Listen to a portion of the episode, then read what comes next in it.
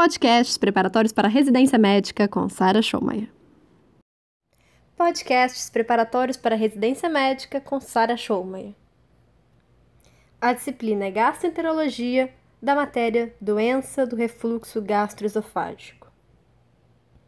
Dentro da fisiopatologia do refluxo, eu vou ter o relaxamento transitório do esfíncter esofágico inferior, a hipotonia desse esfíncter, situações anatômicas como as hérnias de hiato, a própria obesidade favorece o refluxo e a redução do clareamento ácido do esôfago. Falando primeiro sobre o relaxamento transitório do esfíncter. Esse relaxamento ele vai estar aumentado nas condições que favorecem o refluxo. Por exemplo, quando eu tenho distensão gástrica, eu tenho um relaxamento transitório mais frequente. A hipotonia do esfíncter é quando a pressão está inferior a 10 mm de mercúrio, porque o normal é de 10 a 30 mm de mercúrio. E o que pode reduzir essa pressão do esfíncter? A própria distensão gástrica, mais uma vez, a colicistoquinina, alimentos como gordurosos, cafeína, chocolate e álcool. O tabagismo, então é super importante pedir para esse paciente parar de fumar. Agora, os fatores anatômicos. Existe uma entrada oblíqua do esôfago em direção ao estômago, e isso até cria um mecanismo de válvula. O nome disso é ângulo de His, H-I-S-S, His, que é representado pela prega de Gubaroff.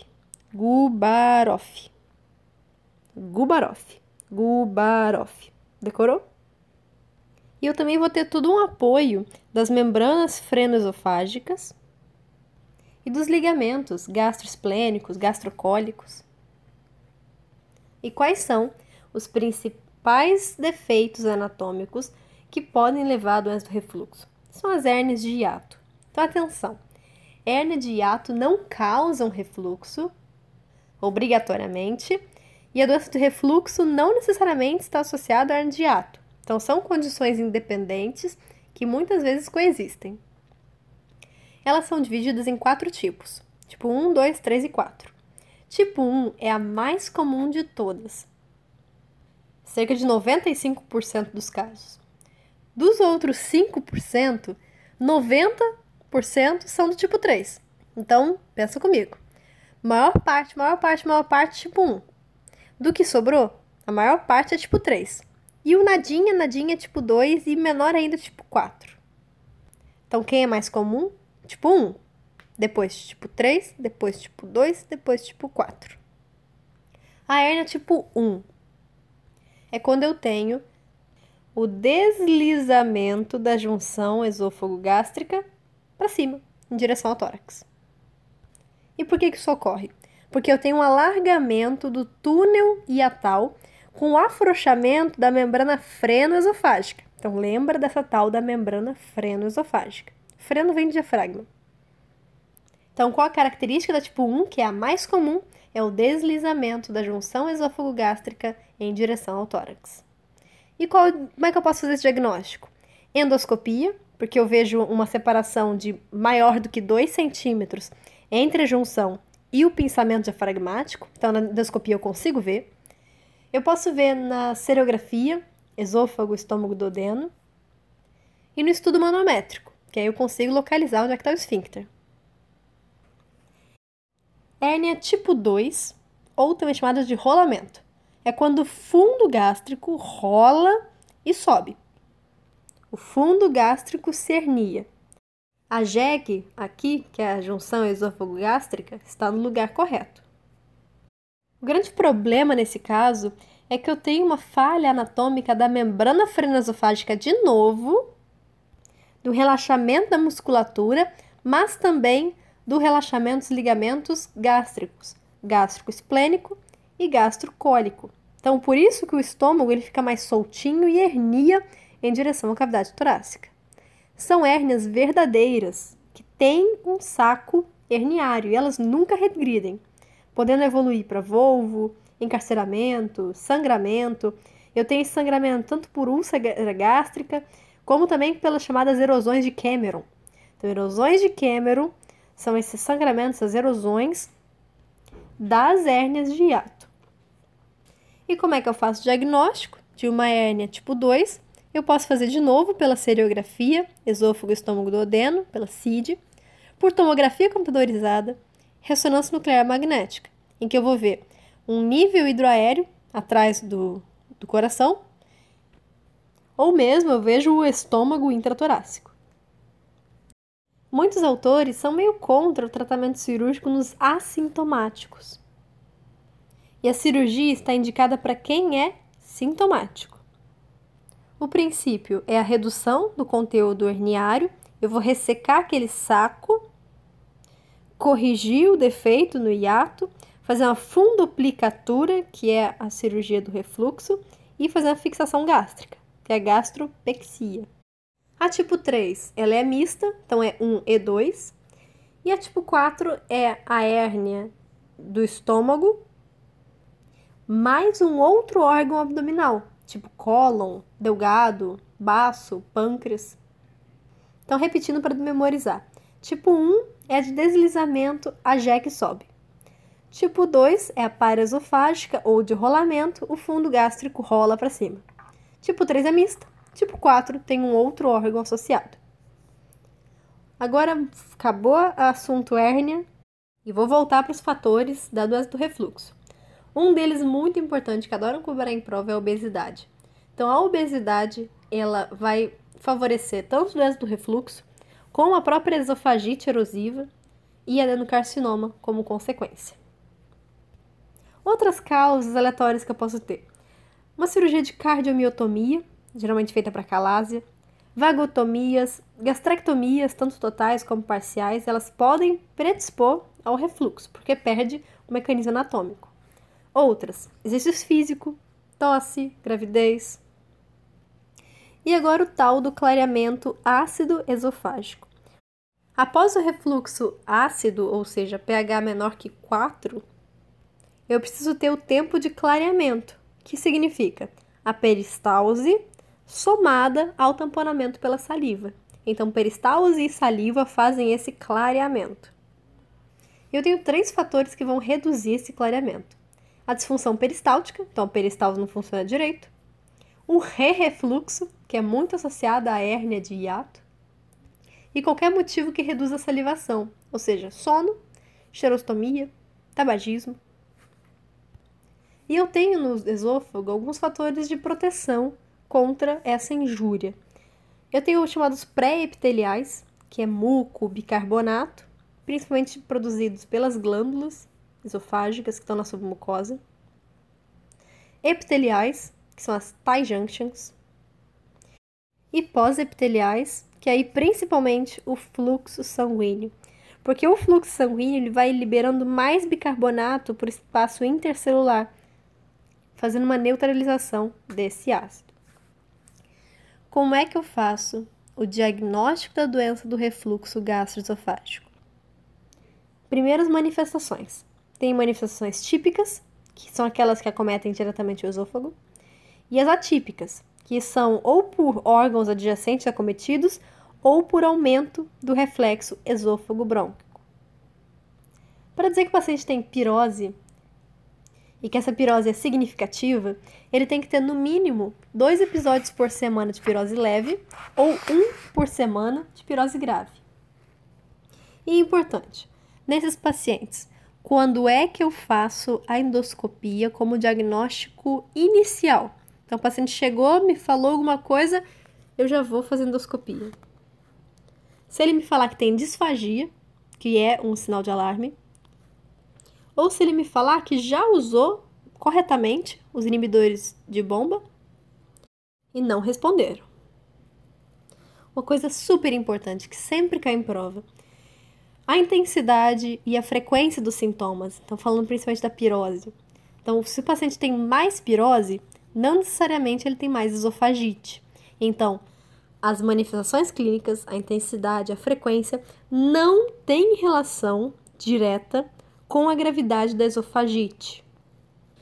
Mas, por outro lado, atenção, o tempo de história, então há quanto tempo o paciente sente aquilo, está super relacionado com o esôfago de Barrett.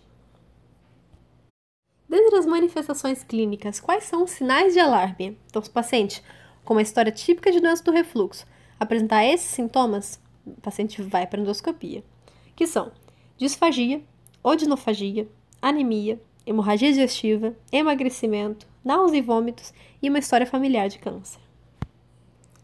Das manifestações atípicas, eu tenho otorrinolaringológicas, roquidão, sinusite crônica, orais, que são, eu vou ter desgaste do esmalte dentário, halitose, aftas, esofagiana, só que não na forma de pirose, mas de dor torácica, sensação de globos. E pulmonar, eu tenho asma, nossa, lembrem-se da asma, tosse crônica, hemoptise. E uma coisa interessante, o próprio tratamento da asma, então, com agonistas beta-adrenérgicos e antagonistas colinérgicos, esses medicamentos pioram o refluxo. Então, o tratamento da asma, os medicamentos que tratam a asma podem piorar o refluxo. E agora, quais são os exames que eu posso fazer em relação ao diagnóstico da doença do refluxo? Eu tenho endoscopia com biópsia do esôfago, a seriografia, esôfago e estômago do duodeno, a manometria esofágica, a pH-metria, a impedanciometria e o teste terapêutico. Vamos falar de cada uma delas agora. Endoscopia, principal vantagem é avaliar a gravidade da esofagite e também fazer biópsia quando é indicada. O problema é que a endoscopia ela só tem uma sensibilidade de 50%. Então, dos pacientes que entram e fazem endoscopia, em 50% das vezes eu não consigo diagnosticar, porque eu não vejo esofagite. Quando é que eu vou pedir uma endoscopia num contexto de doença do refluxo? Quando o paciente tiver mais do que 40 anos e tiver sinais e sintomas de alarme. Então, um ou outro, mais de 40 anos ou sinais de alarme. O que eu posso encontrar nessa endoscopia? Posso encontrar erosões, que são limitadas à mucosa, tem pelo menos 3 milímetros de diâmetro, e tem um depósito de fibrina e neutrófilos de permeio. Então, erosões estão limitadas à mucosa. Úlceras, tem que pegar pelo menos a muscular da mucosa. Então, úlcera é um pouquinho mais fundo. Geralmente tem tampão, tecido de granulação. Eu posso ver uma estenose péptica, ou um esôfago de Barrett, que é a metaplasia intestinal. Quando é que eu não vou fazer biópsia? Quando o paciente está na fase aguda e não tem úlcera, não tem estenose e nem suspeita da metaplasia colunar. Mas eu vou fazer em todos os pacientes que tiverem úlcera ou estenose. Além daqueles casos que eu vou suspeitar de Barrett, que são aqueles com aquela mucosa avermelhada, um vermelho salmão. Das classificações endoscópicas, nós temos a Savary-Miller e a Los Angeles.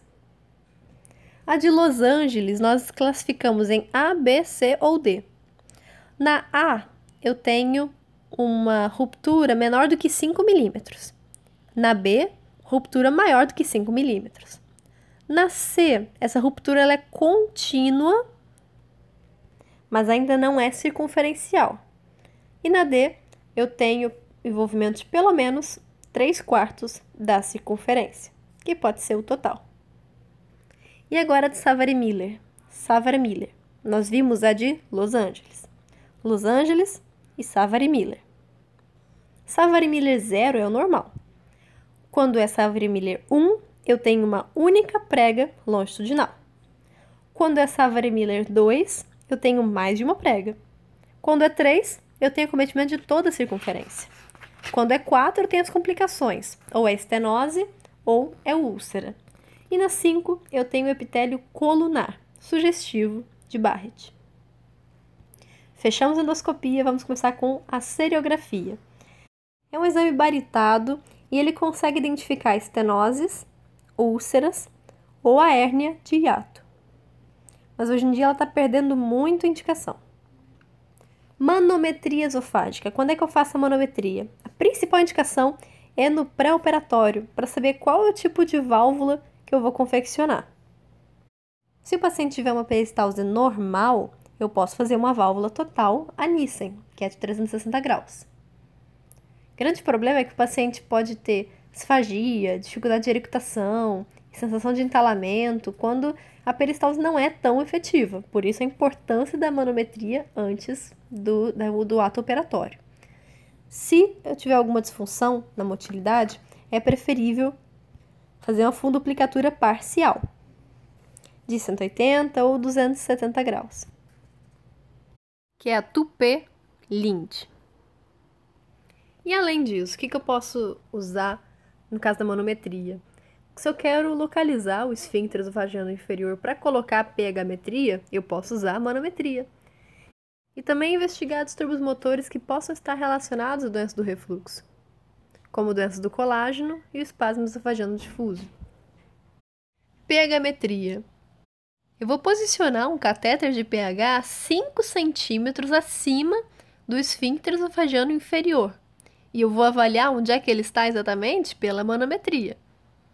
Qual é o critério diagnóstico pela pH-metria? Isso tem um pH abaixo de 4 em mais de 4% do tempo total. Então, pH menor que 4, maior que 4% do tempo. Ou score de DeMeester, Master com 2 S, DeMeester, maior do que 14.7. 14.7, eu penso no 4 ali no meio. Então, 4% do tempo com pH menor que 4, ou o score de DeMeester com maior do que 14.7. Maior, hein? A pH-metria vai ser importante nos pacientes que têm sintomas típicos, só que não têm esofagite na endoscopia, ou nos pacientes com manifestações atípicas. Nesses casos, a pH-metria dá o diagnóstico de certeza. Só que mesmo assim, a gente não faz de rotina para todo mundo, porque pH-metria é um exame complicado, tem que ficar 24 horas, não é tão disponível. Então é melhor selecionar. Outros pacientes também que podem ter indicação são aqueles que não apresentaram resposta ao IBP, mesmo em dose plena. Nesse caso, é o único que eu vou fazer a pH-metria na vigência do inibidor de bomba de prótons. Essa pH-metria, ela é o padrão ouro para o refluxo ácido. Agora, a impedanciometria vai ser o padrão ouro para todos os tipos de refluxo, ácido ou não ácido. Só que como a maior parte desses exames ótimos, ele é muito caro e pouco disponível. Qual é a indicação agora do teste terapêutico? Eles adoram cobrar em prova sobre o teste terapêutico. Quando eu tenho um paciente com menos de 40 anos, se tem manifestações típicas, sem sinais de alarme. Então, menor que 40 anos, típico, sem sinais de alarme. Eu posso tentar um teste terapêutico. Eu vou fazer a dose plena de omeprazol, ou seja, 40 mg por dia, ou os outros equivalentes. Então, quem tem o 40 mg por dia é o omeprazol, o pantoprazol e o esomeprazol. O lansoprazol é 30 mg por dia, e o rabeprazol é de 20 mg por dia. Então, quais são os de 40? Omeprazol, pantoprazol, esomeprazol. Qual é o de 30? Lansoprazol. Qual é o de 20? Rabeprazol. E neste teste terapêutico, eu vou manter por 4 semanas e reavaliar. Do tratamento agora. As únicas medidas comportamentais que têm realmente uma evidência estatística que melhoram é a elevação da cabeceira em 15 centímetros e a redução do peso. Então, reduzir a obesidade é muito importante no tratamento. Alguns outros, assim, que também têm alguma relação. Alimentos gordurosos, cítricos, café, álcool, gaseificados, menta, tomate, chocolate, são alimentos e bebidas que tendem a piorar o refluxo. Medicamentos. Aqueles que tratam a asma, então agonistas beta-adrenérgicos, anticolinérgicos, tricíclicos, que também tem um efeito anticolinérgico. E também, além do tratamento da asma, tem uma outra situação, que é no caso do bloqueador de canal de cálcio, que também piora. Isso é um fator interessante na esclerodermia. O paciente que tem Renault, o bloqueador de canal de cálcio é uma forma de tratamento. nesses pacientes que geralmente também têm uma doença do refluxo. Além desses medicamentos, que fazem o relaxamento do esfíncter e assim pioram o refluxo, eu tenho o alendronato, que ele não exatamente mexe no esfíncter, mas ele lesa diretamente a mucosa. Então, atenção no alendronato. Outras medidas, evitar deitar após as refeições, fracionar essas refeições e cessar o tabagismo. Quanto a essa tal da dose plena, dose dobrada, o que é isso?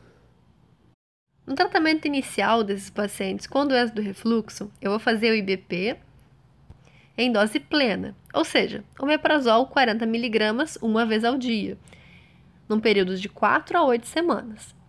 Já nos pacientes que são graves, que têm sintomas atípicos ou uma resposta parcial a esse primeiro tratamento, eu posso fazer a dose dobrada, que é o omeprazol 40 mg, só que 2 vezes ao dia, totalizando 80 mg por dia, no mesmo período, 4 a 8 semanas.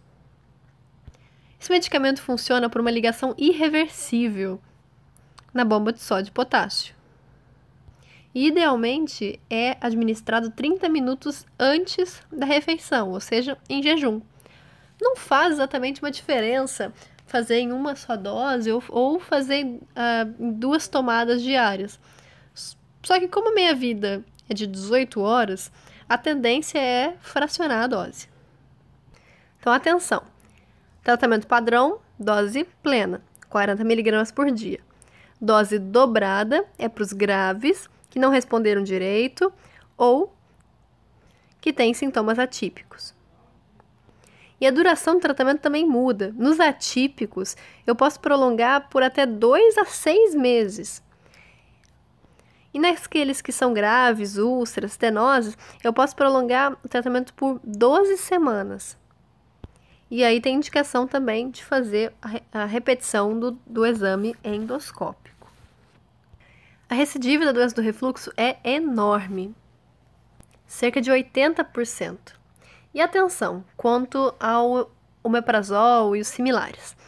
Não existe um relato oficial de neoplasia, só que ele pode provocar gastrite crônica, atrofia, pólipos, ter pneumonia de repetição, infecções por Clostridium difficile, anemia ferropriva, deficiência da absorção de vitamina B12, magnésio, cálcio.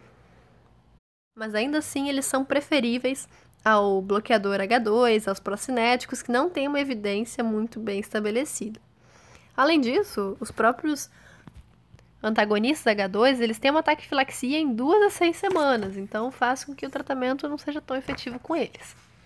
Nas grávidas, grávida é um problema. Primeira coisa é mudar estilo de vida e dieta da grávida. E se não melhora, a primeira medida é antiácido. Então, não usar aqueles com bicarbonato ou que tem magnésio. E além do antiácido, usar sucralfato. 1 grama via oral 3 vezes ao dia. Se não funcionar, vai para o antagonista H2, que tem uma segurança um pouquinho melhor para o IBP. Não funcionou, IBP mesmo. Tratamento cirúrgico. Antes de mais nada, eu tenho que provar que esse paciente tem doença do refluxo. Então, eu vou provar pela endoscopia, pela pH-metria ou pela impedanciometria. Uma coisa interessante, os melhores resultados são aqueles que respondem bem aos IBPs e que têm as manifestações típicas.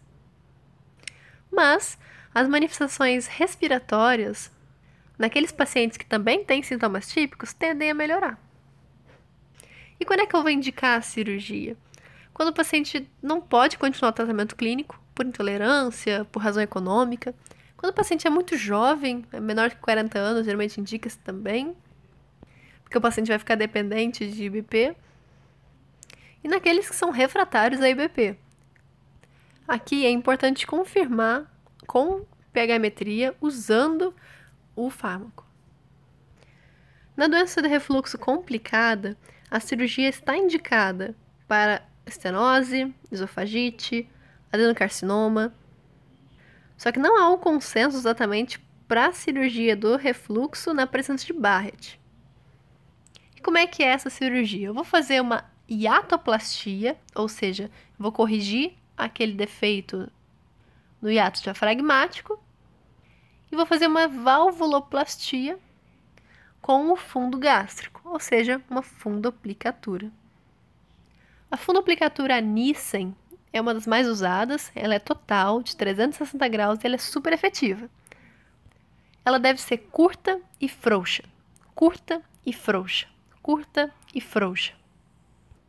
A cirurgia de Toupet-Lind é de 180 a 270 graus e eu normalmente faço quando tem um distúrbio da motilidade confirmada pela manometria.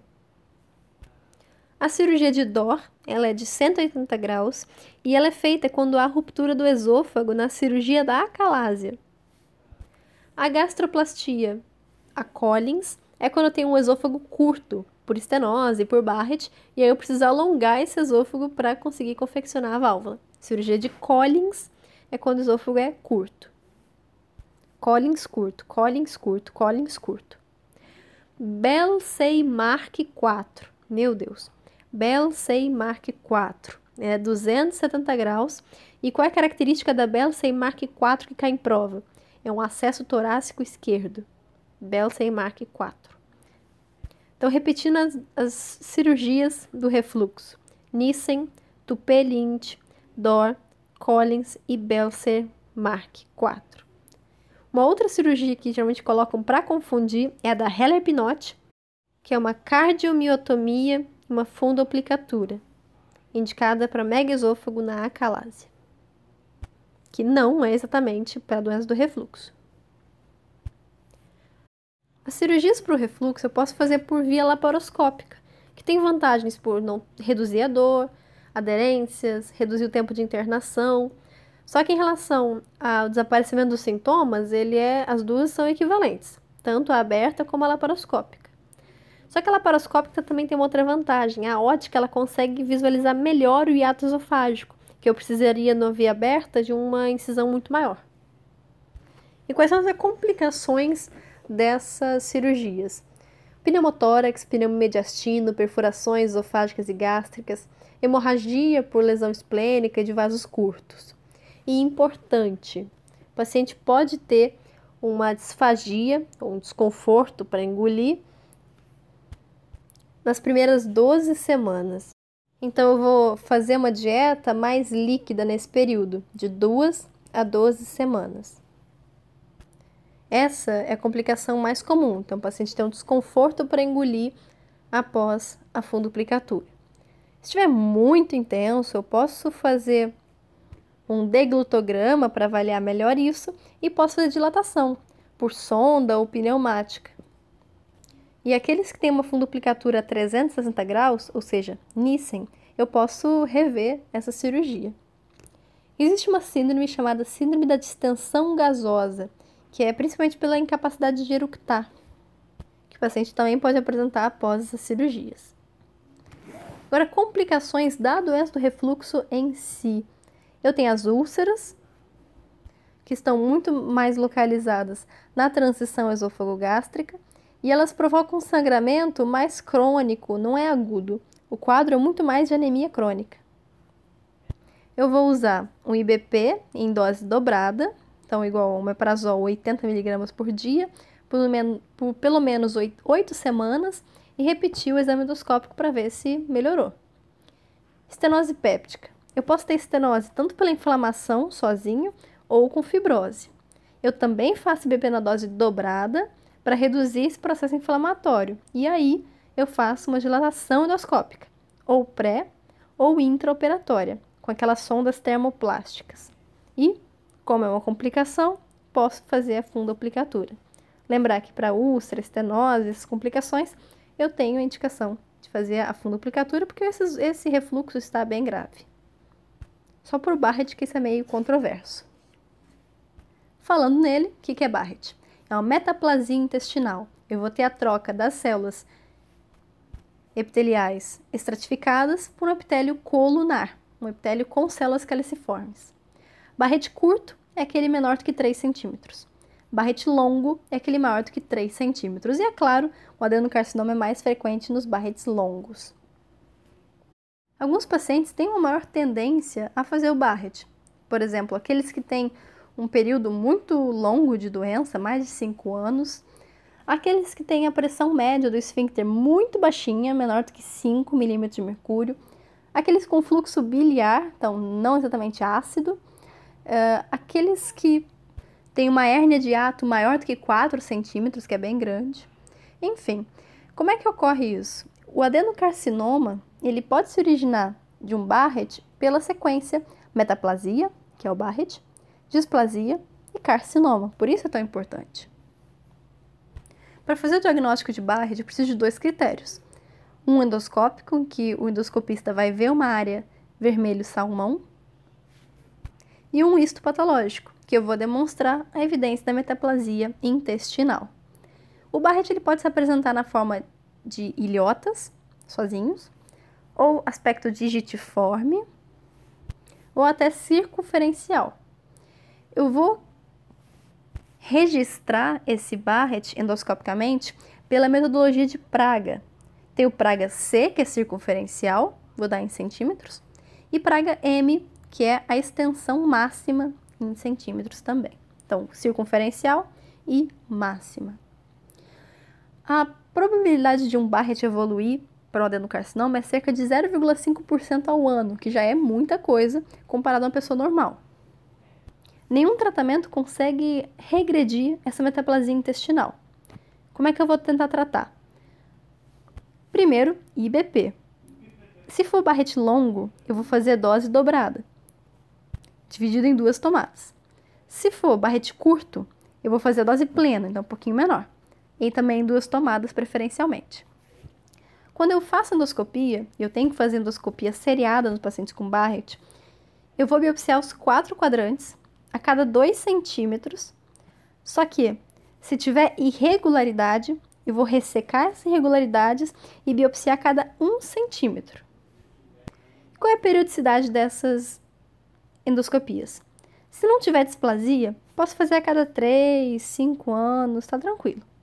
Se tiver displasia de baixo grau, ou seja, neoplasia intraepitelial, que é confirmada por outro patologista, então displasia de baixo grau confirmada, eu vou repetir em 6 meses, ou eu já tento fazer radicação endoscópica com a radiofrequência. Isso se for baixo grau 6 meses. Se for alto grau, eu também tenho que confirmar com outro patologista, aí eu vou fazer ou radiofrequência ou a esofagectomia, que eu vou retirar esse esôfago. Decorou? Então, se não tiver displasia, 3 a 5 anos. Se tiver displasia de baixo grau, 6 meses ou radiofrequência. Se tiver displasia de alto grau, radiofrequência ou esofagectomia. Se for na biópsia regular, eu vou fazer biópsia a cada 2 centímetros. Se for irregular, resseco as irregularidades e faço a cada 1 centímetro.